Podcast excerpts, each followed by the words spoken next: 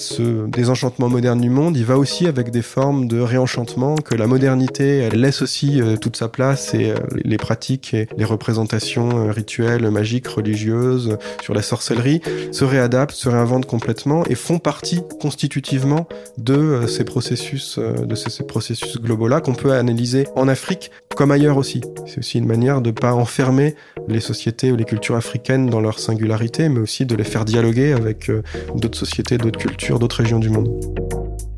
Bonjour à toutes et à tous et bienvenue dans Modernité africaine, un podcast de l'École normale supérieure.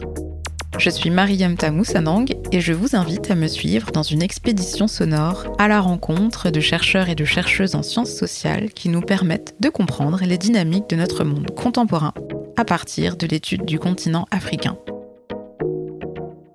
Épisode 6 Modernité sorcière. Dans cet épisode, nous allons achever cette première saison de modernité africaine en désertant complètement les frontières d'un monde structuré par l'opposition entre tradition et modernité. Et ce très vieux monde, nous allons le quitter pour en composer un nouveau, trouble, fluide, où le virtuel et le surnaturel infusent et habitent toutes les dimensions de notre existence. Longtemps, on a présenté l'Afrique comme le continent de l'irrationnel et certains anthropologues du début du XXe siècle décrivaient les sociétés africaines comme primitives et non modernes au prétexte qu'elles ne s'étaient pas débarrassées de croyances considérées comme traditionnelles et irrationnelles. Mais on s'aperçoit aujourd'hui que malgré les transformations sociales, politiques, économiques profondes des 60 dernières années, la magie, la sorcellerie et les discours sur ces phénomènes sont loin d'avoir disparu. Ils ont au contraire toute leur place dans le présent. Et on les retrouve au cœur de nombreuses dynamiques économiques ultra contemporaines au sein des activités humaines les plus technicisées et rationalisées. Le grand partage semble donc ne pas avoir fonctionné. Alors, qu'appelle-t-on la sorcellerie aujourd'hui? Où se trouve la magie dans notre monde contemporain? À quoi correspondent ces discours et ces pratiques? Que nous disent les modernités sorcellaires de notre économie globalisée? Et qu'est-ce que la sorcellerie africaine fait à la modernité occidentale? Pour répondre à ces questions, je suis allée à la rencontre de deux anthropologues, Julien Bonhomme et Sacha Newell. Julien Bonhomme est aujourd'hui directeur d'études à l'EHESS. Il a travaillé sur des terrains au Gabon et au Sénégal, sur les rumeurs et sur la lutte sénégalaise, en se centrant sur les aspects magico-religieux de ces phénomènes, tout en adoptant une approche nouvelle de sa discipline. Sacha Newell est américain. Il est professeur à l'Université libre de Bruxelles, où il dirige le laboratoire d'anthropologie des mondes contemporains. Il a travaillé sur les imaginaires de la modernité au début des années 2000 en Côte d'Ivoire. Et nous allons découvrir un de ses objets de recherche dans le détail. Mais d'abord, étant donné que nous nous aventurons en dehors de notre zone de confort ontologique, nous allons baliser un peu le terrain avec quelques définitions. Nous entrons en territoire magico-religieux. C'est ainsi que les anthropologues d'aujourd'hui regroupent l'ensemble des discours et des pratiques qui sont en rupture avec la rationalité moderne. Julien Bonhomme nous introduit au sujet. C'est lui qui a organisé le colloque Modernité africaine de l'ENS. Je lui ai demandé de nous expliquer la manière dont les sciences sociales ont pensé, présenté, décrit les phénomènes, les pratiques et les discours magico-religieux, et de nous expliquer aussi au passage pourquoi on parle de magico-religieux plutôt que de sorcellerie, de surnaturel ou de sacré. Alors, tout d'abord sur peut-être le terme magico-religieux, qui est le terme qui paraît le plus vaste pour englober des choses qui relèveraient à la fois de la religion, au sens institutionnel euh, du terme, la magie de manière plus vaste, et la sorcellerie, qui serait un peu le versant euh, maléfique, euh, malveillant de, la magie. Et pourquoi souvent on utilise magico-religieux avec le trait d'union entre les deux? Tout simplement parce que dans beaucoup de, de contextes, de, de, sociétés, de cultures, on trouve pas une séparation nette du religieux de ces phénomènes de magie, de sorcellerie sorcellerie, etc., euh, qui correspondent donc à d'autres découpages socio-institutionnels des frontières entre le champ de la religion et de ses marges, on va dire, euh, donc la magie-sorcellerie. Donc c'est pourquoi on préfère parler de magico-religieux de manière plus, plus large. Alors ensuite, sur l'appréhension euh, de ces phénomènes-là par l'anthropologie, Euh, c'est des objets qui sont anciens, parce que ça fait partie des premiers étonnements des observateurs européens, étrangers, lorsqu'ils ont été au contact des sociétés et cultures africaines, d'être confrontés à des représentations, des croyances, mais aussi des pratiques rituelles, magiques, religieuses, qui leur étaient tout à fait étrangères et qui du coup ont essayé de rendre compte, de rendre intelligibles ces, ces pratiques et ces représentations qui étaient différentes des leurs.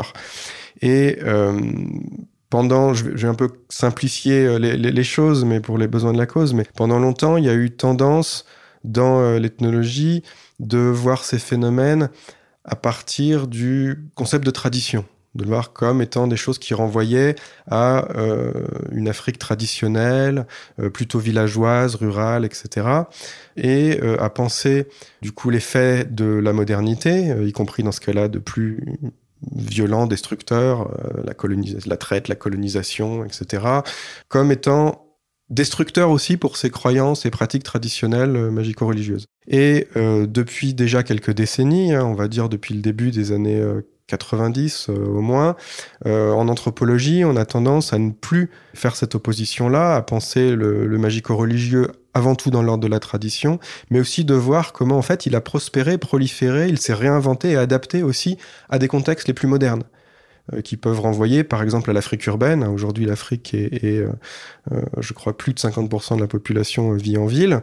donc à une Afrique urbaine, aux secteurs les plus modernes de la vie sociale, que ce soit la politique moderne dans le cadre de d'élections, par exemple, de, de concurrence électorale, que ce soit dans le secteur de la, de la santé, de la médecine, que ce soit dans, le, dans les médias, la façon dont ces histoires de magie, de sorcellerie sont relayées par les médias, sur Internet, etc. Et euh, donc c'est une préoccupation, euh, voilà, à peu près depuis le début des années 90, des anthropologues pour essayer de, de voir les choses autrement. Ce qui a euh, pour moi un effet important aussi, qui est aussi une façon de désexotiser ces phénomènes, c'est-à-dire de pas montrer euh, de pas les enfermer dans, quelque chose qui serait une Afrique autre, euh, des traditions euh, totalement différentes, mais aussi dans des dynamiques sociales, économiques, politiques, urbaines, etc., beaucoup plus larges qui dépassent le cas africain, et du coup de les rendre je pense, de contribuer à l'intelligibilité de ces phénomènes en les insérant dans quelque chose qui font partie de notre monde global à tous et à toutes. Donc, d'après Julien Bonhomme, la magie et la sorcellerie ne sont pas à aborder comme des phénomènes qui se rapporteraient à l'Afrique des traditions, mais au contraire, ils s'inscrivent de plein pied dans la modernité urbaine et globalisée. Pour illustrer cela, je vous propose un cas d'étude. J'ai contacté Sacha Nouel à distance alors qu'il se trouvait sur son terrain d'études à Abidjan, en Côte d'Ivoire. Sacha Nouel a réalisé sa thèse de doctorat au début des années 2000 sur les imaginaires de la modernité, la consommation et la criminalité. À cette époque, ce cocktail avait accompagné l'émergence du genre musical coupé-décalé et avait donné lieu à une série de théories et de nouveaux mots en nouchi, l'argot ivoirien, pour décrire le phénomène des dépenses somptuaires et spectaculaires d'argent au profit d'artistes musiciens. Le travaillement était l'expression consacrée pour décrire le fait de monter sur scène et distribuer de l'argent à un artiste. Mais ici, c'est d'un autre type de phénomène qu'il sera question. Sacha Nouel va nous parler des brouteurs et du broutage. Bienvenue en Babylonie. Brouteur, c'est quelque chose que j'ai découvert quand je suis revenu en 2015 en Côte d'Ivoire. Euh, ça existait avant ça, parce que c'est beaucoup plus faible maintenant qu'il était. Mais c'était quelque chose qui a remplacé les anciens systèmes de, de arnaque. Quand j'étais là en 2001, c'était les arnaques de la rue. Euh, on, joue aux policiers pour faire les chantages. Euh, si on capte un petit voleur et on peut d'être un policier, il va, il va te payer. Les trucs comme ça, par exemple, ou les faux papiers. Donc, c'était les arnaques contre les Ivoiriens. Et avec l'Internet, c'était il y avait cette nouvelle possibilité. Je pense que ils ont appris ce, ce, ce, méthode euh, des Nigériens qui, qui étaient ici à, à l'époque, déjà dans les cybercafés. Et ils faisaient leur arnaque de l'époque, qui était le 419. Euh, c'est où on écrit en lettres, on dit, ah, je, je, je suis l'héritier d'une grande fortune, euh, on peut dire de pétrole, de diamants, une chose qui va, va piquer l'imagination européenne de l'Afrique. Et j'ai ça dans un compte bancaire, mais, j'ai besoin d'un compte euh, aux États-Unis ou en France pour, transmettre ça. Et si vous m'aidez avec ça, je vais vous donner 10% de, de ma fortune. Et après, si on, si on engage ça, ils demandent l'argent pour commencer l'affaire et bien sûr que c'est argent perdu. Mais beaucoup de gens ont tombé pour ça à un moment. Et j'ai vu les gens en train de faire ça dans les cybercafés. Après, j'ai aussi vu les femmes ivoiriennes dans les cybercafés. Pas beaucoup de fois, mais plusieurs fois, où ils cherchaient à avoir les contacts avec les, gens en Europe, surtout avec l'idée de trouver une, petite romance, peut-être, de sortir, d'aller en Europe avec, euh, avec quelqu'un, avec euh, un joli garçon français. Euh, et je crois qu'il y avait une fusion entre ces deux, ces deux mondes dans le cybercafé parce que la version ivoirienne de, de cet arnaquage, c'est de, faire la romance. C'est ça le brutage, c'est de, produire une intimité avec quelqu'un qu'on ne connaît pas. Ce, qui se passe tous les jours dans l'Internet, non? Il y a plein des applications maintenant pour trouver l'amour. Mais eux, ils s'entrent dans ça, ils produisent les faux profils, souvent des Européennes, parce que c'est plus facile comme ça. Il n'y a pas la suspicion, les, préjudices, euh, racisme. Et donc, euh, il fait semblant d'être euh, un blanc. Il peut, aussi croiser les genres. Souvent, les hommes prétendent être les femmes. Et il commence à faire les jeux de séduction? Jusqu'au point qu'il y a une relation. C'est pas tout de suite qu'il demande l'argent il fait ça pendant quelques mois, le temps qu'il faut pour avoir la confiance. Et dès qu'il sent qu'il y a une vraie confiance, il commence l'enjeu de, de, trouver l'argent. Soit, ah, je veux vraiment vous voir, si seulement je pouvais venir, mais j'ai pas les moyens. Ou bien, si je fais le jeu qu'ils sont quelqu'un qui est en France déjà, il fait un voyage à la Côte d'Ivoire il tombe malade. Je suis dans l'hôpital, j'ai besoin d'argent, il faut sortir de, de là, chérie. Et voilà. Et ils gagnent beaucoup d'argent comme ça à l'époque. Maintenant, c'est plus, difficile. L'État a vraiment euh, attaqué tout ça. Et ce que j'ai compris maintenant, ça a changé complètement encore. Mais en 2015, c'était toujours fort et seulement que ça est devenu déjà un peu difficile et ils disaient que pour réussir à ça, il faut de magie. Et c'est là où la magie entre dans le, dans le fer. Donc le broutage, c'est un type d'arnaque moderne qui utilise les nouvelles technologies comme terrain d'action et comme outil de fabrication. Jusqu'ici, c'est très clair. Il n'est pas vraiment question de sorcellerie. Alors comment arrive-t-elle dans l'histoire? Alors pour les bruteurs, il y a un entraînement technique euh, en réalité parce qu'il faut, euh, connaître ces applications. Il faut aussi connaître comment duper les gens dans, dans ce, ce monde virtuel. Donc il faut trouver les photos dans une manière persuasive, euh, même les vidéos, ils ont les moyens de utiliser une vidéo qui n'est pas de eux, ils ont besoin d'une voix qui, qui va avec l'image. Donc, il dit, ah, mon micro ne marche pas, mais, mais on peut faire du chat au-dessus du vidéo. Donc, il fait semblant. Mais, mais pour faire ça, il faut que ce qui se passe sur les vidéos va avec ce, ce qu'on dit. C'est pas, c'est pas évident que ça va marcher. Donc, ils sont devenus vraiment techniquement spécialisés dans l'Internet au fur et à mesure. Et il y a les, les camps d'entraînement pour les bruteurs. Ça, c'est la partie technique. Mais il y a aussi l'idée que, que pour que ça marche, il faut ajouter de la magie parce que ça fait sens que la magie qui est aussi toujours une espèce de performité de, de, de persuader les gens, les, les, les guérisseurs, on, sait, on utilise les, techniques d'illusion, les mêmes techniques d'illusion que les magiciens, on dit ça, non, les, illusionnistes. Et donc, ils utilisent la magie pour, pour être plus persuasifs, pour, pour faire que leur, leur cible, celui qu'ils qu veut arnaquer, ne peut pas résister. Euh, ils donnent force à leur ordinateur, ils, ils mettent les, les des objets magiques sur l'ordinateur pour donner force à ça. il y a beaucoup de, de discours sur ça aussi, sur, sur les smartphones, que quelqu'un qui a la capacité magique, s'il est à côté de, de toi dans une bar, il va capter votre numéro euh, comme ça, seulement par la proximité et puis il peut contrôler le, mobile. Et donc dans le discours, on voit ce, mélange entre les descriptions de, ce qu'un un hacker, un spécialiste de, la technologie, de, des ordinateurs peut faire et ce que quelqu'un avec ces techniques magiques peut faire. Alors, ce que je comprends, c'est que la magie ici, ce que l'on considère comme de la sorcellerie, recouvre deux dimensions. D'une part, la technicité des brouteurs. Ils sont experts, un peu à la manière d'ingénieurs qui maîtriseraient parfaitement les mécanismes de fonctionnement de l'objet qu'ils ont conçu. Mais il y a une seconde dimension pour laquelle le magique est convoqué. Il sert à expliquer l'irrationalité du comportement de celui qui, au fond, est manipulé. Son comportement n'a tellement aucun sens qu'il est forcément marabouté. Il faut faire une distinction entre ce que les bruteurs vraiment fait, euh, ce qu'on ne connaît pas exactement, mais, euh, mais il y a les anthropologues qui ont fait les grands terrains avec les bruteurs maintenant. Il y avait plein de, de magiques qu'ils ont utilisé, mais c'était un magique euh, assez quotidien, euh, les petits sacrifices de poulet, euh, les, petits fétiches sur les ordinateurs.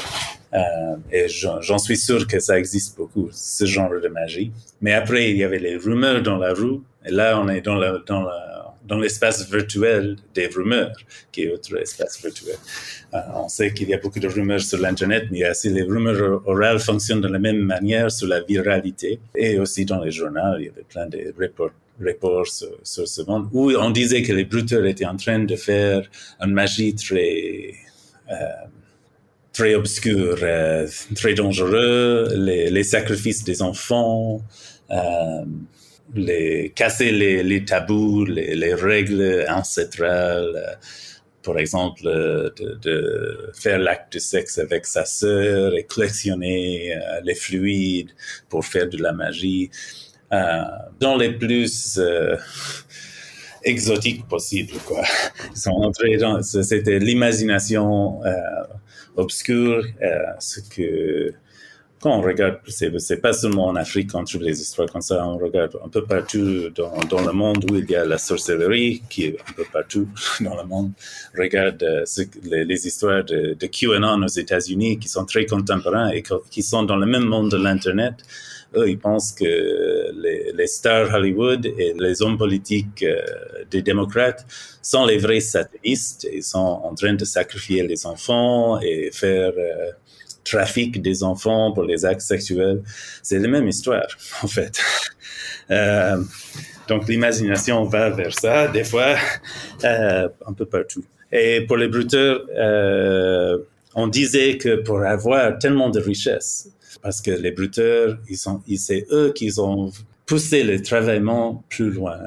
comment quelqu'un peut donner quelqu'un tellement d'argent? Comment c'est possible?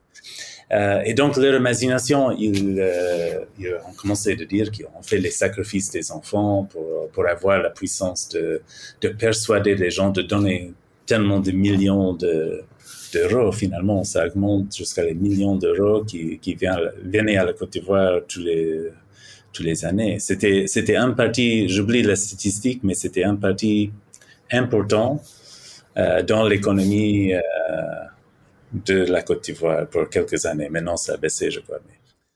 Ce qui intéresse Sacha Newell, ce n'est pas seulement de comprendre et de décrire le phénomène du broutage ou de dénoncer les arnaques dans le contexte ivoirien.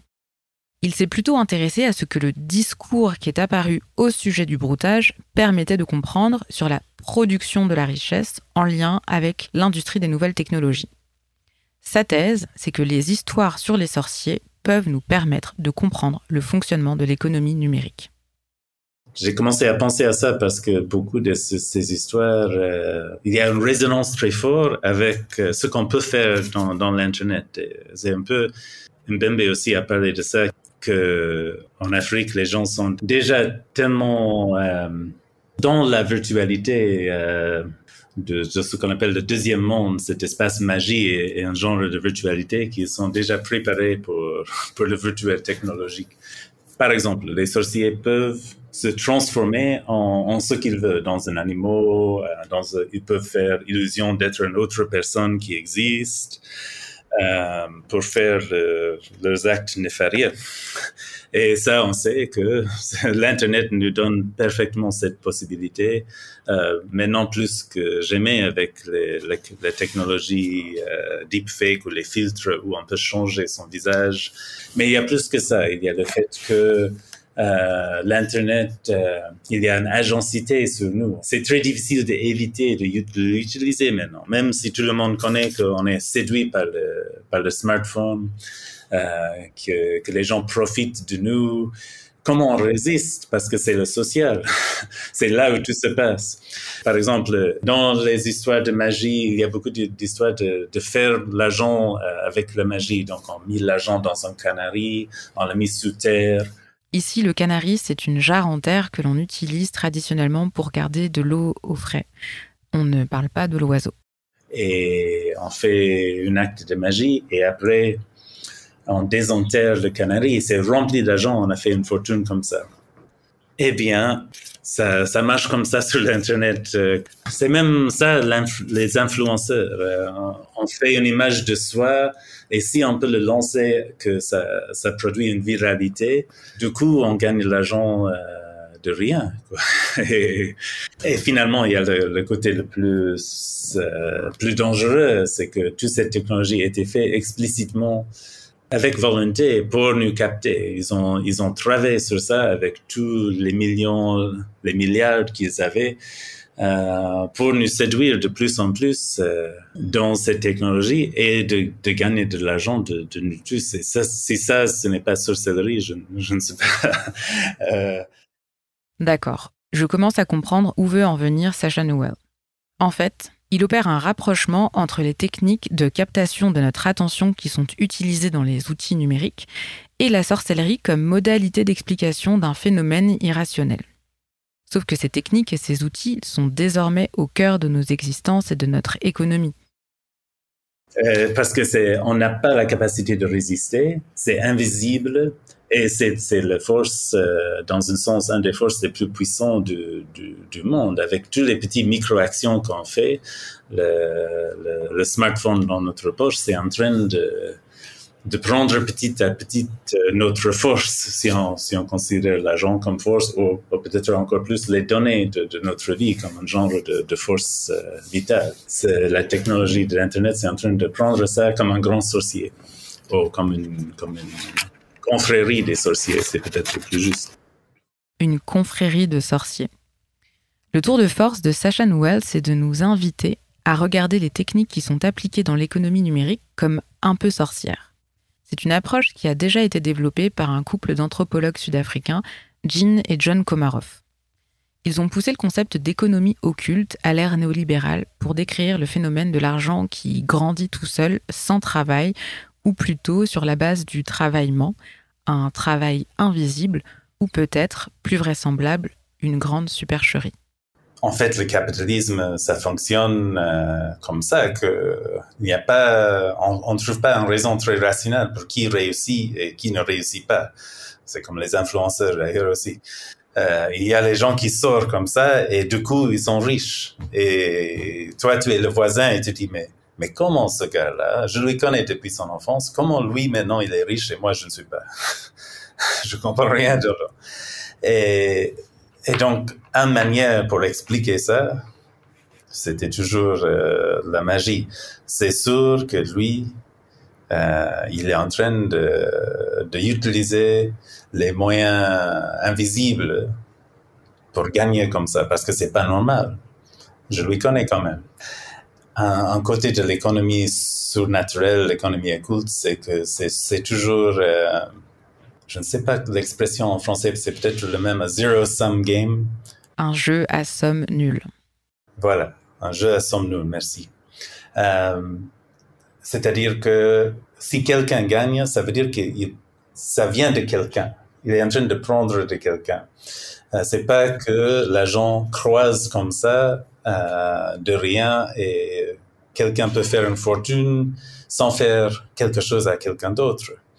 Euh, et donc, quand on mélange la sorcellerie avec le capitalisme, c'est toujours ça que quelqu'un est en train de s'enrichir, mais c'est sûr qu'il est en train de, d'une manière invisible, il est en train de prendre ça deux mois. C'est pour ça que je n'ai pas réussi. Et donc, l'idée de la culte économie, c'est de suivre toutes ces rumeurs qui, qui circulent dans, dans les villes euh, africaines sur les, les, nouvelles formes de sorcellerie, parce qu'il y a toujours les nouvelles formes de sorcellerie en train d'émerger. Il y a les modes, dans la même, manière que les styles évoluent toutes les années, les techniques de la sorcellerie aussi.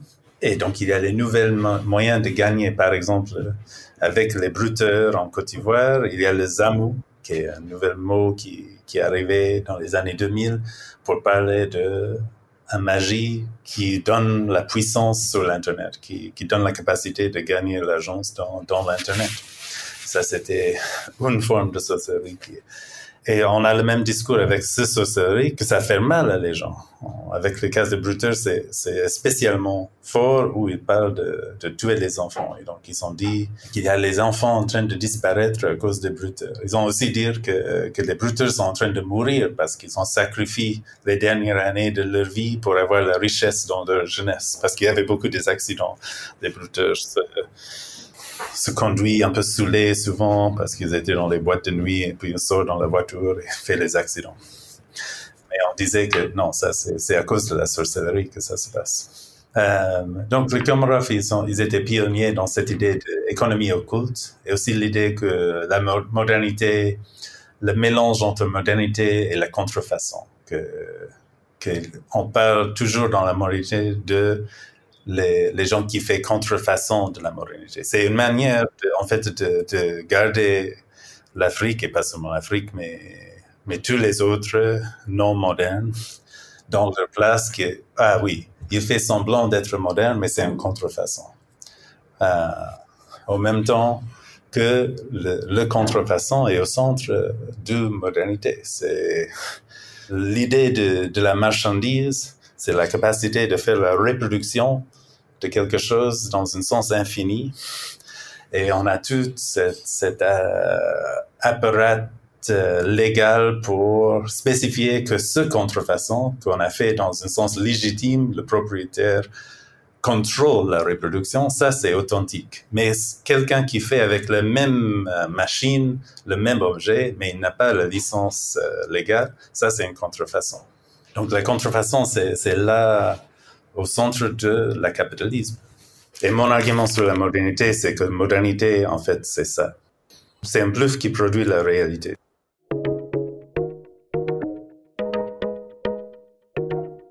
Le concept de modernité serait un bluff qui produit la réalité et le capitalisme une immense arnaque. Ce que nous permet de comprendre Sacha Noel, c'est que le discours contemporain sur la sorcellerie permet d'identifier, de pointer les lieux où des transactions irrationnelles se produisent. Soit que l'échange est déséquilibré, soit qu'il est hautement toxique.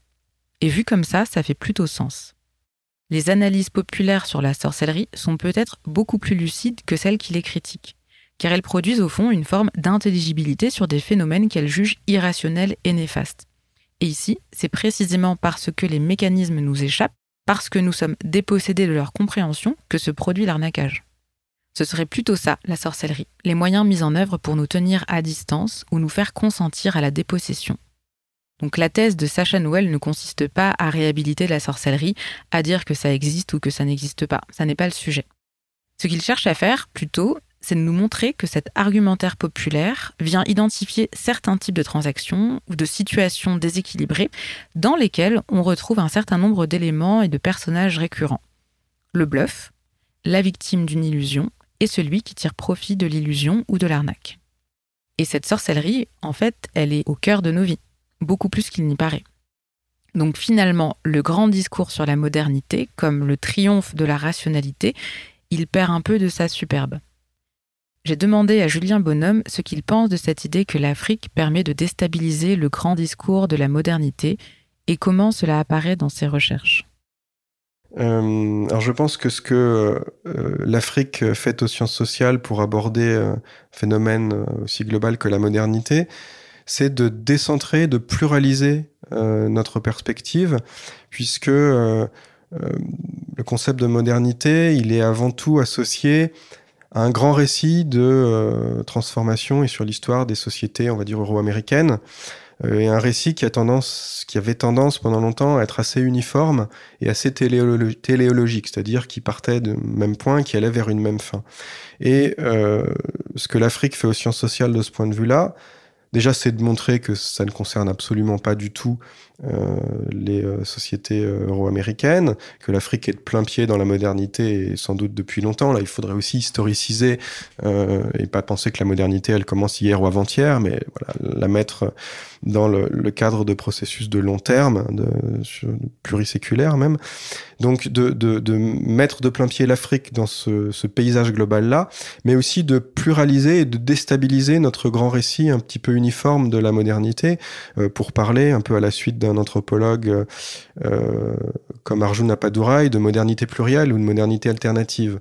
Donc euh, de voir différents contextes, différents processus qui s'entremêlent et euh, qui permettent de voilà de déstabiliser un grand récit un peu trop un peu trop monotone, uniforme. Et pour ce qui est des sujets comme le, le magique ou le religieux qu'on nous venons d'aborder, notamment de déstabiliser le grand récit de la modernité comme désenchantement du monde dans la dans la lignée de sociologue et historien Max Weber, euh, et de montrer que euh, ce désenchantement moderne du monde, il va aussi avec des formes de réenchantement, que la modernité, elle, elle laisse aussi euh, toute sa place et les, les, les, pratiques et les représentations rituelles, magiques, religieuses sur la sorcellerie se réadaptent, se réinventent complètement et font partie constitutivement de ces processus, de ces, ces processus globaux-là qu'on peut analyser en Afrique comme ailleurs aussi. C'est aussi une manière de ne pas enfermer euh, euh, les sociétés ou les cultures africaines dans leur singularité, mais aussi de les faire dialoguer avec euh, d'autres sociétés, d'autres cultures, d'autres régions du monde.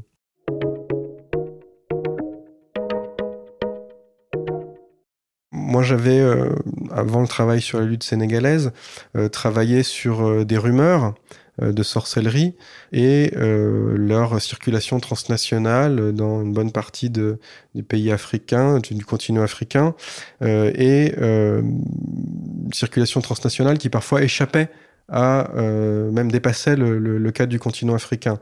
donc j'ai travaillé sur, par exemple, la rumeur de, des voleurs de sexe, mais aussi sur une rumeur autour de numéros de téléphone portable qui tuent. Donc on reçoit un appel d'un numéro inconnu et qui pourrait euh, nuire à la personne qui décroche euh, l'appel. Et j'avais retracé l'origine de cette rumeur au Nigeria au début des années 2000. Et donc dans le contexte de euh, l'arrivée et de l'engouement pour la téléphonie mobile qui révolutionne les formes de communication sur le continent africain qui était très peu connecté à la téléphonie filaire, enfin, équipé en téléphonie filaire jusque-là. Et donc c'est une sorte de, de, de d'effet de, cet engouement pour la téléphonie mobile. La, rumeur en est une sorte de, produit un peu euh, voilà inquiétant, mais qui est une sorte de double inquiétant de cet engouement pour la téléphonie mobile. Et en retraçant la circulation de la rumeur, je m'étais rendu compte qu'elle était aussi réapparue quelques années plus tard en Inde et qu'elle avait circulé dans toute une partie du sous-continent euh, asiatique jusqu'en Asie du Sud-Est, dans la péninsule arabique, et que donc du coup là, je travailler à des échelles qui étaient bien plus larges et qui montraient que ce que l'on pouvait euh, analyser en termes de c'est une adaptation de euh, représentation ou de croyance autour de la sorcellerie sur cette nouvelle technologie qui est la téléphonie mobile, bah, ça pouvait circuler dans d'autres régions du monde dans lesquelles l'imaginaire sorcellaire est moins présent. Et ça va moins se penser en termes de sorcellerie, mais plus une sorte de virus un peu étrange qui se euh, diffuserait à travers les téléphones et qui pourrait du coup nuire aux utilisateurs de la, des téléphones portables. Et donc voilà, c'était en travaillant à partir de circulation sur l'Afrique et aussi hors d'Afrique. Et là, pour un, un, anthropologue africaniste comme moi, tout d'un coup, me retrouver avec des choses qui concernaient l'Inde ou la Thaïlande ou l'Indonésie avec lesquelles j'ai vraiment aucune connaissance directe, donc qui était très déstabilisant, mais qui m'a obligé à essayer de, de, penser à une autre échelle euh, les rumeurs sur lesquelles je travaillais euh, euh, pour essayer de leur donner du sens. Et plus largement, si on sort de cette rumeur particulière pour penser la rumeur en général, que ce soit des rumeurs occultes, des rumeurs de sorcellerie qui ont des éléments magiques, ou des rumeurs plus ordinaires, plus profanes, il ne s'agit pas juste d'insister sur le caractère insolite, exotisant des phénomènes, mais de les renvoyer à l'histoire des médias des nouvelles technologies en Afrique, l'histoire de l'urbanisation, euh, tout un ensemble de transformations, de, phénomènes de beaucoup plus grande ampleur et qui ont l'air beaucoup plus sérieux, on va dire, en termes de transformation euh, sociale, économique, politique euh, des sociétés du continent africain. Euh, D'essayer de dépasser la première accroche, un peu sur le côté un peu fait divers, insolite, anecdote, pour essayer de montrer comment on peut le, prendre plus au sérieux, pour en faire une sorte de, révélateur, presque au sens chimique du terme, de révélateur de, de dynamique, de processus de, de plus grande ampleur. Je ne sais pas pour vous, mais de mon côté, c'est un épisode qui fait bouger pas mal de lignes.